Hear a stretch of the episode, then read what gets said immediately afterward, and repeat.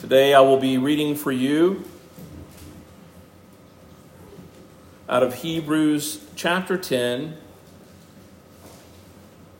verse 11 through 18. Hear now the word of God. And every priest stands daily at his service, offering repeatedly the same sacrifices which can never take away sins. But when Christ had offered for all time a single sacrifice for sins, he sat down at the right hand of God, waiting from that time until his enemies should be made a footstool for his feet. For by a single offering he has perfected for all time those who are being sanctified.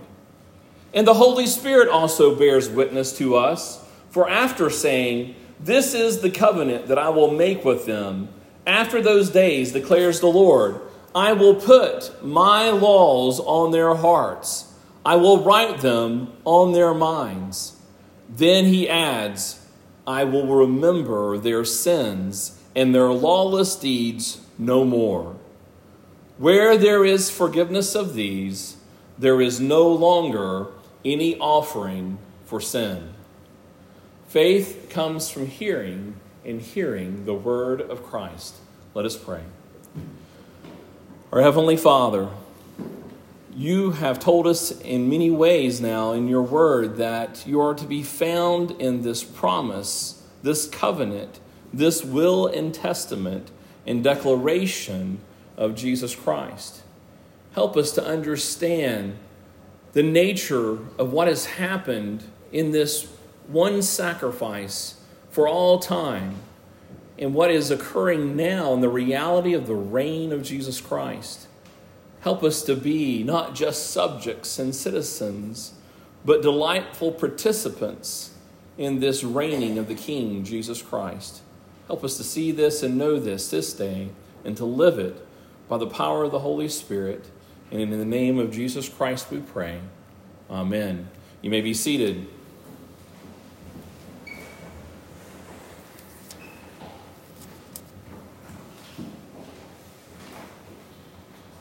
You, have, you may have noticed in the title of today's sermon that we'll be talking about the nature of the reign of King Jesus. Now, it's um, easy to get to a place in our life when we hear things over and over again that one, we can get them rooted deeply into our minds, but it also can become very rote. Um, I was just thinking about where Kevin and Abigail are today. They're at a church called Christ the King Church.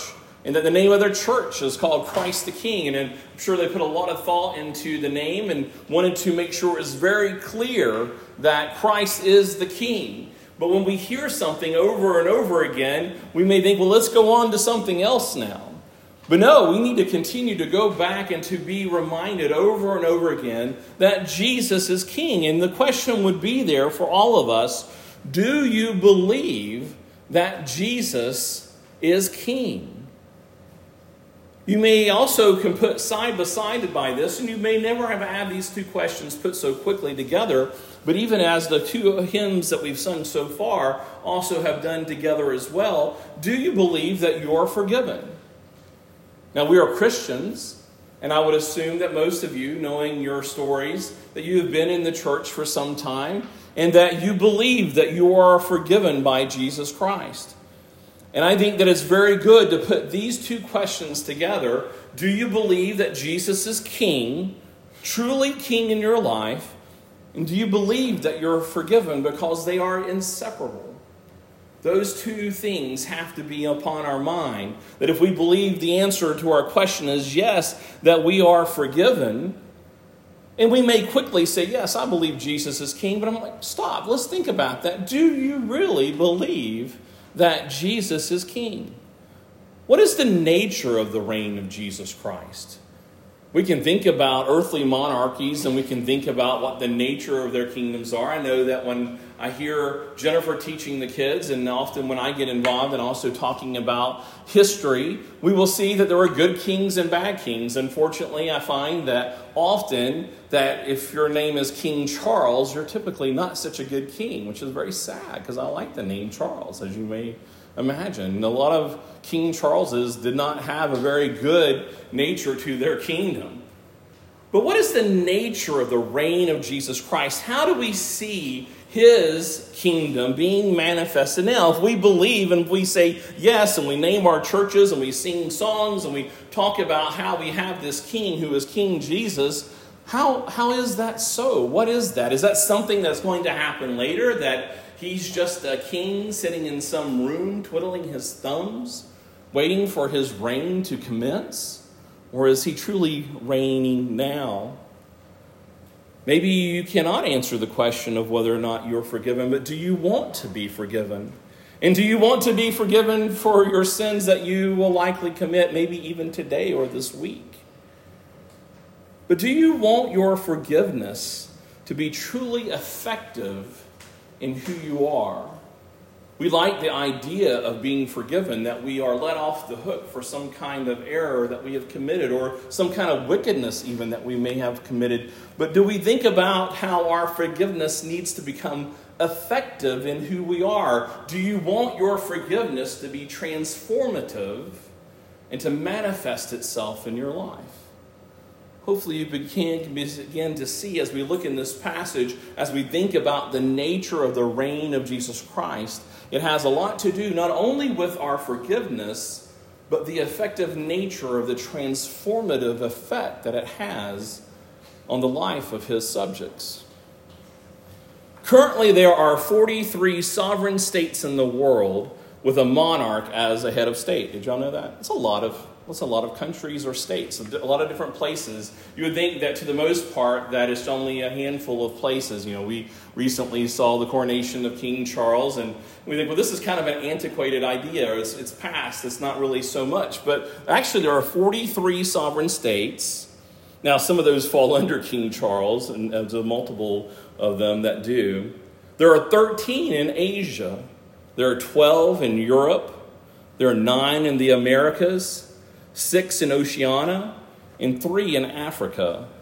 Most of those monarchs are by kings, but some are queens, co princes, sultans, emirs, sovereign princes, a grand duke, and a Yang di-Pertuan Agong in Malaysia, an emperor. You may know where the emperor might be.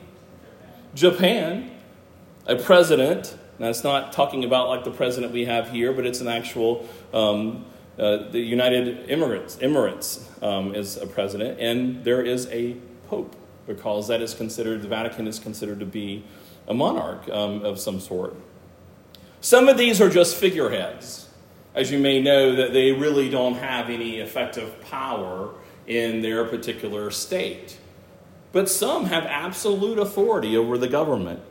So there's a wide span of what their power is like. Some of them they just maybe inherited over to the idea and they like the idea of a monarchy. And then some are kind of a hybridization of that, and then some truly are the absolute authority of the government in their particular state.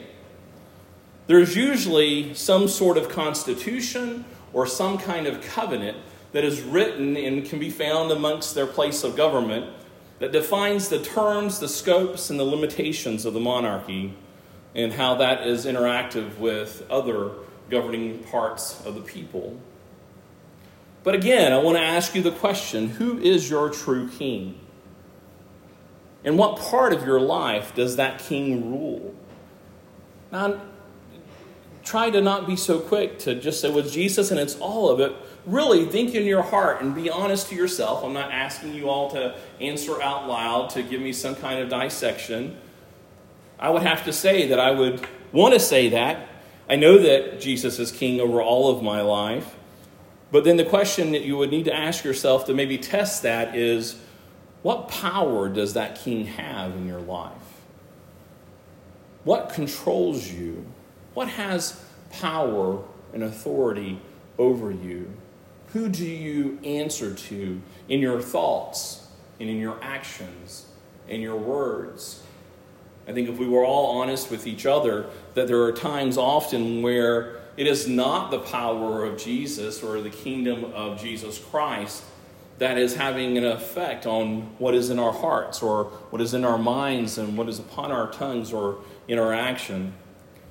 Here, as we go continually on with the book of Hebrews and understanding the nature of the priest king that we have in Jesus Christ, his priestly kingdom that we have, we are seeing more and more of how those two offices and roles that Jesus have are not only just merged, but are necessary and how it is effective for those things to be true. In Hebrews chapter 10, verse 11, we are reminded that the old covenant priest that stood daily in their service, repeatedly offering the same sacrifices, can never take away sins. And we are being, we've been reminded of that over and over again. But think about what it's saying that they cannot do. They cannot take away sins.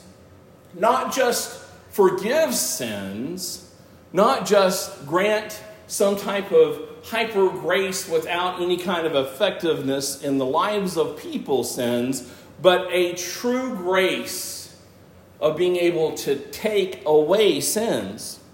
Verse 12 of Hebrews 10, it says, But when Christ had offered for all time, and let that three word phrase, for all time, continue to echo as we go to the next few verses, for all time, a single sacrifice for sins. Whereas the old covenant priest had to go daily to continue to do it over and over again because it was only a repetition of ceremony to point to the one time sacrifice of Jesus Christ. Jesus accomplished that one time sacrifice for all time, meaning that it's covering both the old covenant ceremony and everything that we are experiencing now and forevermore. And then when he offered himself as that one time sacrifice, what does it say that he did? He sat down at the right hand of God. Immediately, as he completes the ultimate priest function and the ultimate sacrifice function of being the sacrifice himself, he sat down. Now, I know in past sermons I've talked about the nature of that, but as a reminder that Jesus Christ, when he sits down, he's not just taking a break, he is entering into the rest of his work, but he is in authority.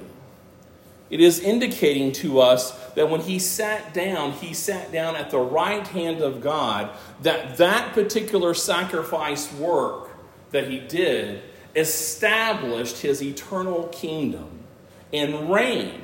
He's not waiting to be coronated as king. Now, there's an interesting dichotomy to this that there is there is a completion. There's we are not just in a place where everything is done when it's done. Everything's not complete when it's complete. We know that his work completed the work, but he's bringing about, as it says here in verse 13, that he is waiting from that time until all of his enemies should be made a footstool for his feet, which means that it's being put under his authority. For by a single offering he has perfected for all time those who are being sanctified. Now, there's a lot going on there, but first of all, we're being reminded that his enemies are being placed under his feet but then we're reminded again what seems to be a contrast in verse 14 that for by a single offering he has perfected, that means completed, for all time, all of us who are now active verb being sanctified. So it's both being sanctified, past tense, and active tense, being sanctified, which can seem very confusing. It's like, well, which one is it? Are we done or not done? You know, it's kind of like when we're cooking something, you know, when the timer goes off, the girls go, um, I don't think the guys do this, maybe occasionally guys go into the kitchen and they check the oven. Is it done or it's not done? And usually the answer is yes or no. But here we're thinking, well, are, are we done or not? Are we completed or not? Have we, are we sanctified or not? And then that's why it's important for us to understand that there is this part of us that our identity is completely sanctified in the fact that Jesus represents us as he is in that Holy of Holies, as he is entered into through the curtain and is sitting at the right hand of the Father, but that we are still being sanctified in our own lives, that that reign is being manifested, that something is going on. Something is occurring in the here and now that he is waiting for everything, but everything is being put under his feet as he has dominion over everything, that his reign is effective, but it's also being fulfilled in its fullness. So it's already and not yet. So, this is the nature of that kingdom in that we know that Jesus is taking away sins. It's not just that he is forgiving sins, he is taking away sins. That's why it's so important for us to think about what that means that it's being eliminated. It's not just being overlooked. And that it's that his particular action is overarching, it's covering this all time. That means that when Jesus died on the cross, rose from the dead, ascended into heaven, that for all time past and for all time to come, that means that he has sanctified, identifiedly sanctified, those people who are not even yet born. So, as you understand that it's this identity nature of all time, and it's being manifested and completed right here and now in our lives. We see this magnified in Mark chapter 16, verse 19. So then the Lord Jesus, after he spoken to them, was taken up into heaven and sat down at the right hand of God. That this is something that happened, just as in this passage it says that when Christ had offered, that means when means an, an actual time in history, that something occurred. That something occurred in time and space that was effective for things that were overarching over time and space. And that's kind of an amazing way to think about it. That something happened in history that covered history and future all at the same time. But it happened that when Jesus was here as a, and people witnessed him raised from the dead, people witnessed him being taken up into heaven, and it says that he has now seated, sat down at the right hand of God. That means that actively that is where he is at. But this kingdom is, has activity that is occurring now. If you turn to 1 Corinthians chapter 15, if you look at verse 24 through 28, then comes the end when he delivers the kingdom of God to the Father after destroying every rule and every authority and power. Let the word power echo in your mind as you remember the question what has power over you? For he must reign until he has put all his enemies under his feet. The last enemy to be destroyed is death. For God, now here we go again with this, this dance that seems like a contrast. For God has put all things in subjection under his feet, past tense because of the work that has been accomplished, because of the resurrection and the ascension of Jesus Christ, God has put all things, God the Father has put all things in subjection to under his feet. But when it says all things are put in subjection, it is plain that he is accepted who put all things in subjection under him.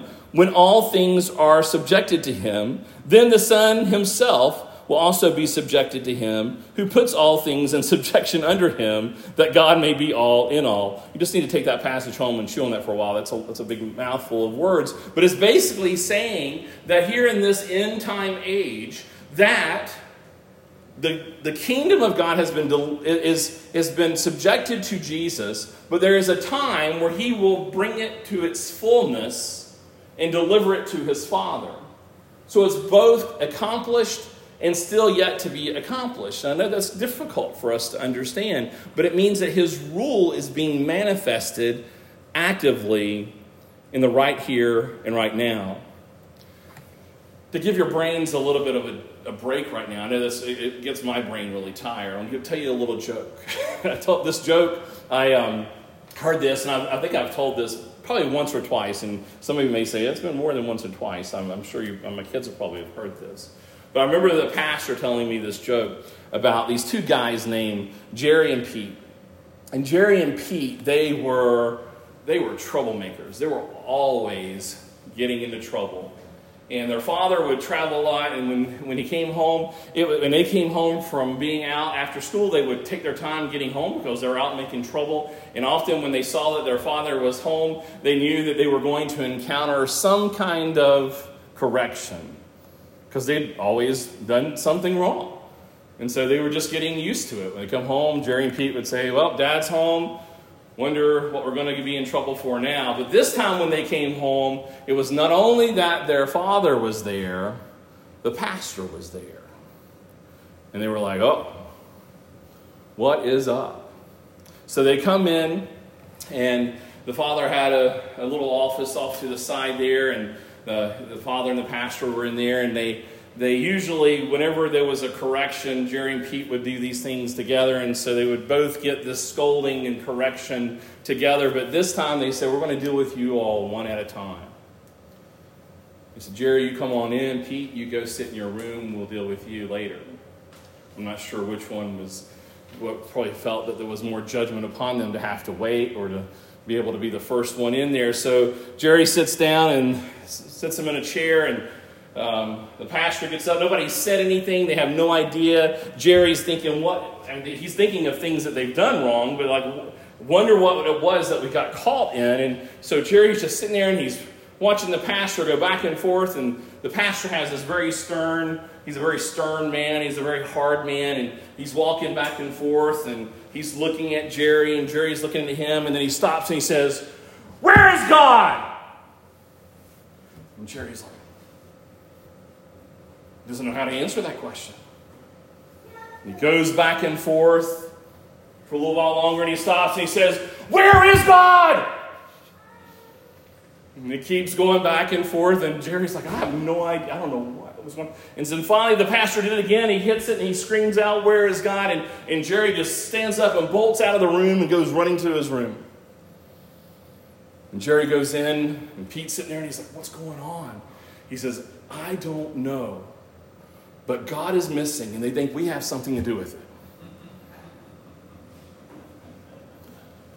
Now, this is a funny joke, but I thought the joke actually plays well in today's passage. It's like the question is, where is God? Where is Jesus? And what does it have to do with our infractions? What does it have to do with our sinfulness? Here, Jerry and Pete we're trying to figure out what is it that they've done wrong and what is it what in the world does where god is have to do with it? Well in this particular passage where jesus christ is in his particular reign has everything to do with our sin. It has everything to do with whatever we've done wrong all of the things that we have done wrong. Because jesus has been raised from dying for our sins, and He is now reigning over our hearts, cleansing us, removing, taking away our sins. His particular office and action as king has everything to do with what our lives are now, and it should have everything to do with who has power over our hearts. But not just because He is forgiving us, and not just because He is cleansing us of our sins, but the Word of God says that we are going to participate with God in His reign. It is essential that His work be accomplished not just on the cross, but in His kingdom as He reigns, because His children, His people, are going to reign with Him. For 2 Timothy chapter 2 verse 11. It says, The saying is trustworthy, for if we have died with him, we will also live with him. If we endure, we will also reign with him.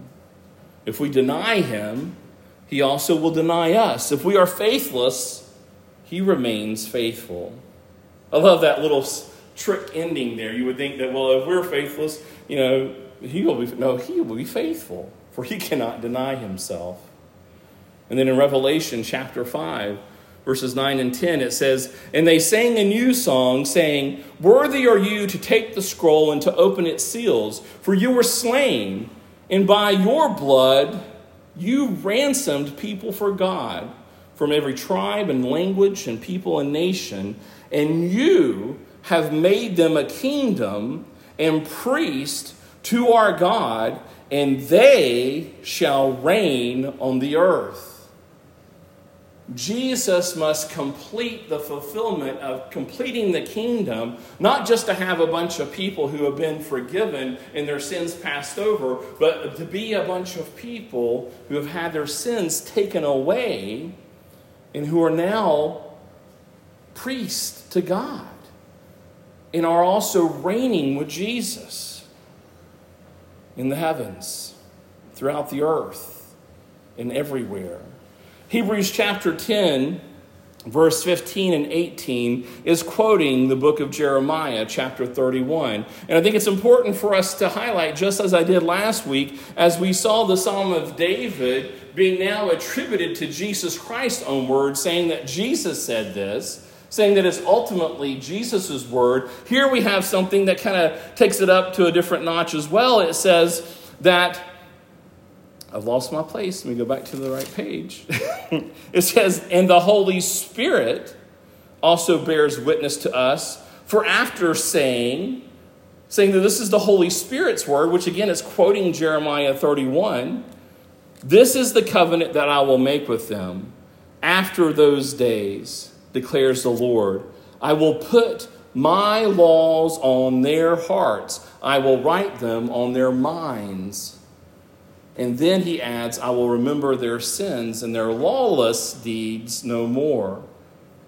Again, as we think about what Jesus did in his priestly role, now in his kingly role, what was effective in forgiving us of our sins is now going to be manifested and completed by having the work that he did actually having an effect in our hearts and our minds as his law, his kingdom law, will be put onto our hearts. Hearts that were once hard and dead in sin will now be made alive and will be renewed for the sake of the kingdom. If you go back and look at the Jeremiah passage, you see again that the Lord has taken liberty to change the words. Only the Lord can do these kind of things. We can't do this. But the words lawless deeds are not in there, but it, the sins are in there when it says, where there is forgiveness of these excuse me, I will remember their sins and their lawless deeds no more. He adds here, the writer of Hebrews adds to sins lawless deeds, wanting to continue that parallel that our sins are lawlessness.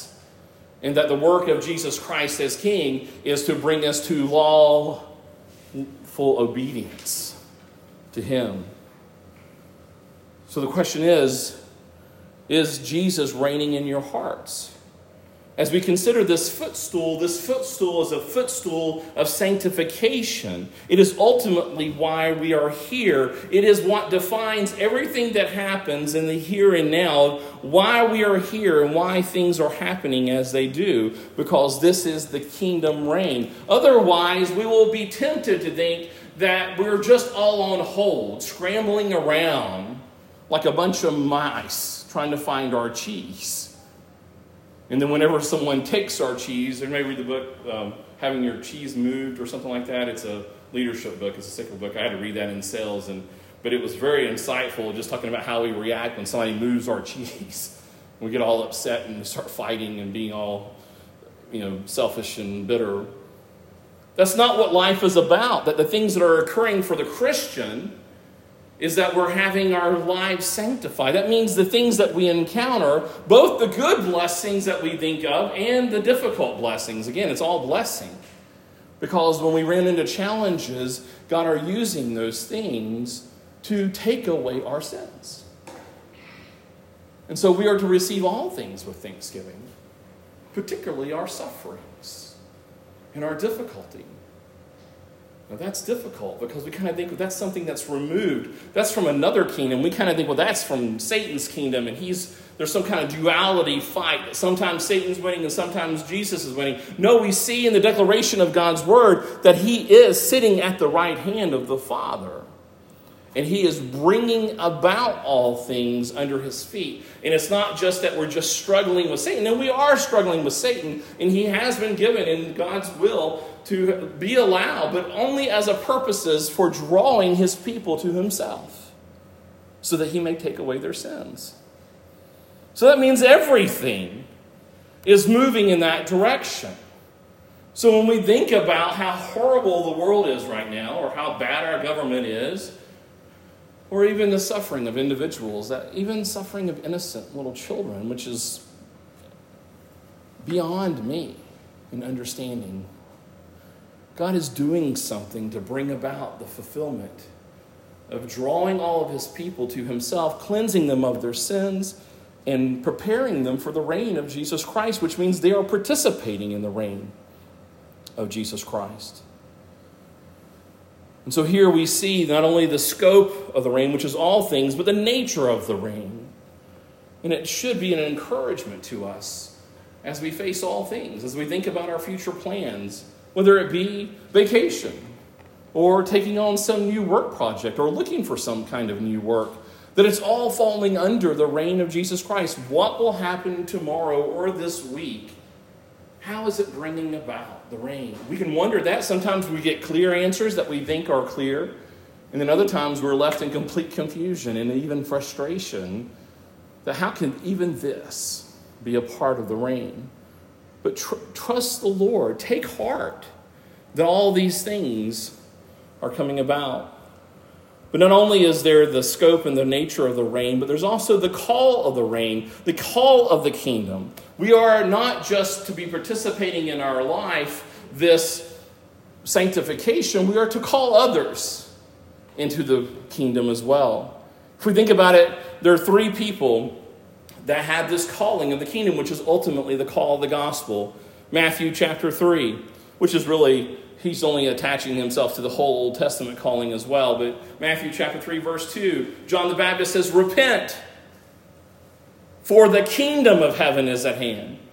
That is the call in the kingdom that as we call people to repentance, it is a part of the call of the kingdom. Remember what is going on when Jesus made himself a sacrifice and is now reigning as king. It is to annihilate sin and death. And so, therefore, as we call other people to the kingdom, we're calling them to repent, for the kingdom of heaven is at hand. Then in Mark chapter 1, verse 15, when Jesus starts his ministry, he is using the same words. The time is fulfilled. The kingdom of God is at hand. Repent and believe in the gospel. The call of the kingdom is to acknowledge that there is sin and to believe that Jesus Christ has died and has been the sacrifice for sin. And by stating that it is the kingdom of God is at hand, it is the kingdom that is reigning. He has not only done this so that we may be forgiven, but that so sin may be annihilated from our lives. And then lastly, as we consider our calling, we're going into October, we'll be talking about what is the calling of the church. We see in Acts 2 where John the Baptist begins the gospel by preparing the way of Christ, and then Jesus begins his ministry by saying the same words. We see Peter as the church is being established in Acts chapter 2. He is preaching about the kingdom of God. Starting with verse 34, it says, David did not ascend into the heavens, but he himself says that the Lord said to my Lord, Sit at my right hand until I make your enemies a footstool. Let all the house of Israel therefore know for certain that God has made him, Jesus, both Lord and Christ. This Jesus whom you crucified. So when he declares the kingdom to these Old Testament Jews, it says that they were cut to the heart that something about the proclamation of the gospel and the movement of the Holy Spirit cut their heart. And they respond to Peter and the rest of the apostles and they say, Brothers, what shall we do? Then Peter just echoes John the Baptist and Jesus and says, Repent and be baptized, every one of you, in the name of Jesus Christ for the forgiveness of your sins, and you will receive the gift of the Holy Spirit. For the promise is for you and for your children and for all who are far off, everyone whom the Lord our God calls to himself. That is not only the proclamation of the gospel, but it is the initiation and the calling of the church. It is our calling that as we encounter each day, both rest and work, we are being sanctified ourselves, but we are also at work as priests in this kingdom to proclaim the high priest in his sacrifice and reign. And it says, continuing in that passage, and with many other words, he bore witness and continued to exhort them, saying, Save yourself from this crooked generation. Yeah, there's wicked things that are going on in this generation. There's judgments and there is death and there's difficulty in this generation. Be saved from this generation by repenting and being baptized and following Jesus Christ. And then continuing, it says, And so those who received his word were baptized, and there were added that day about 3,000 souls. And they, those souls who had come to the Lord, devoted themselves to the apostles' teachings and the fellowship, and to the breaking of bread and the prayers. This is where we are. This is the nature of the kingdom. The nature of the kingdom is having our sins forgiven and taken away, having the Lord reign in our hearts, being called to proclaim and make other disciples of this kingdom, coming together, being devoted to His word and to the fellowship of the saints, the breaking of bread and of prayers. You're not just doing this because this is a fun way to start your Sunday. This is the kingdom of God. Let us pray. Our Heavenly Father, we thank you so much for allowing us into your kingdom.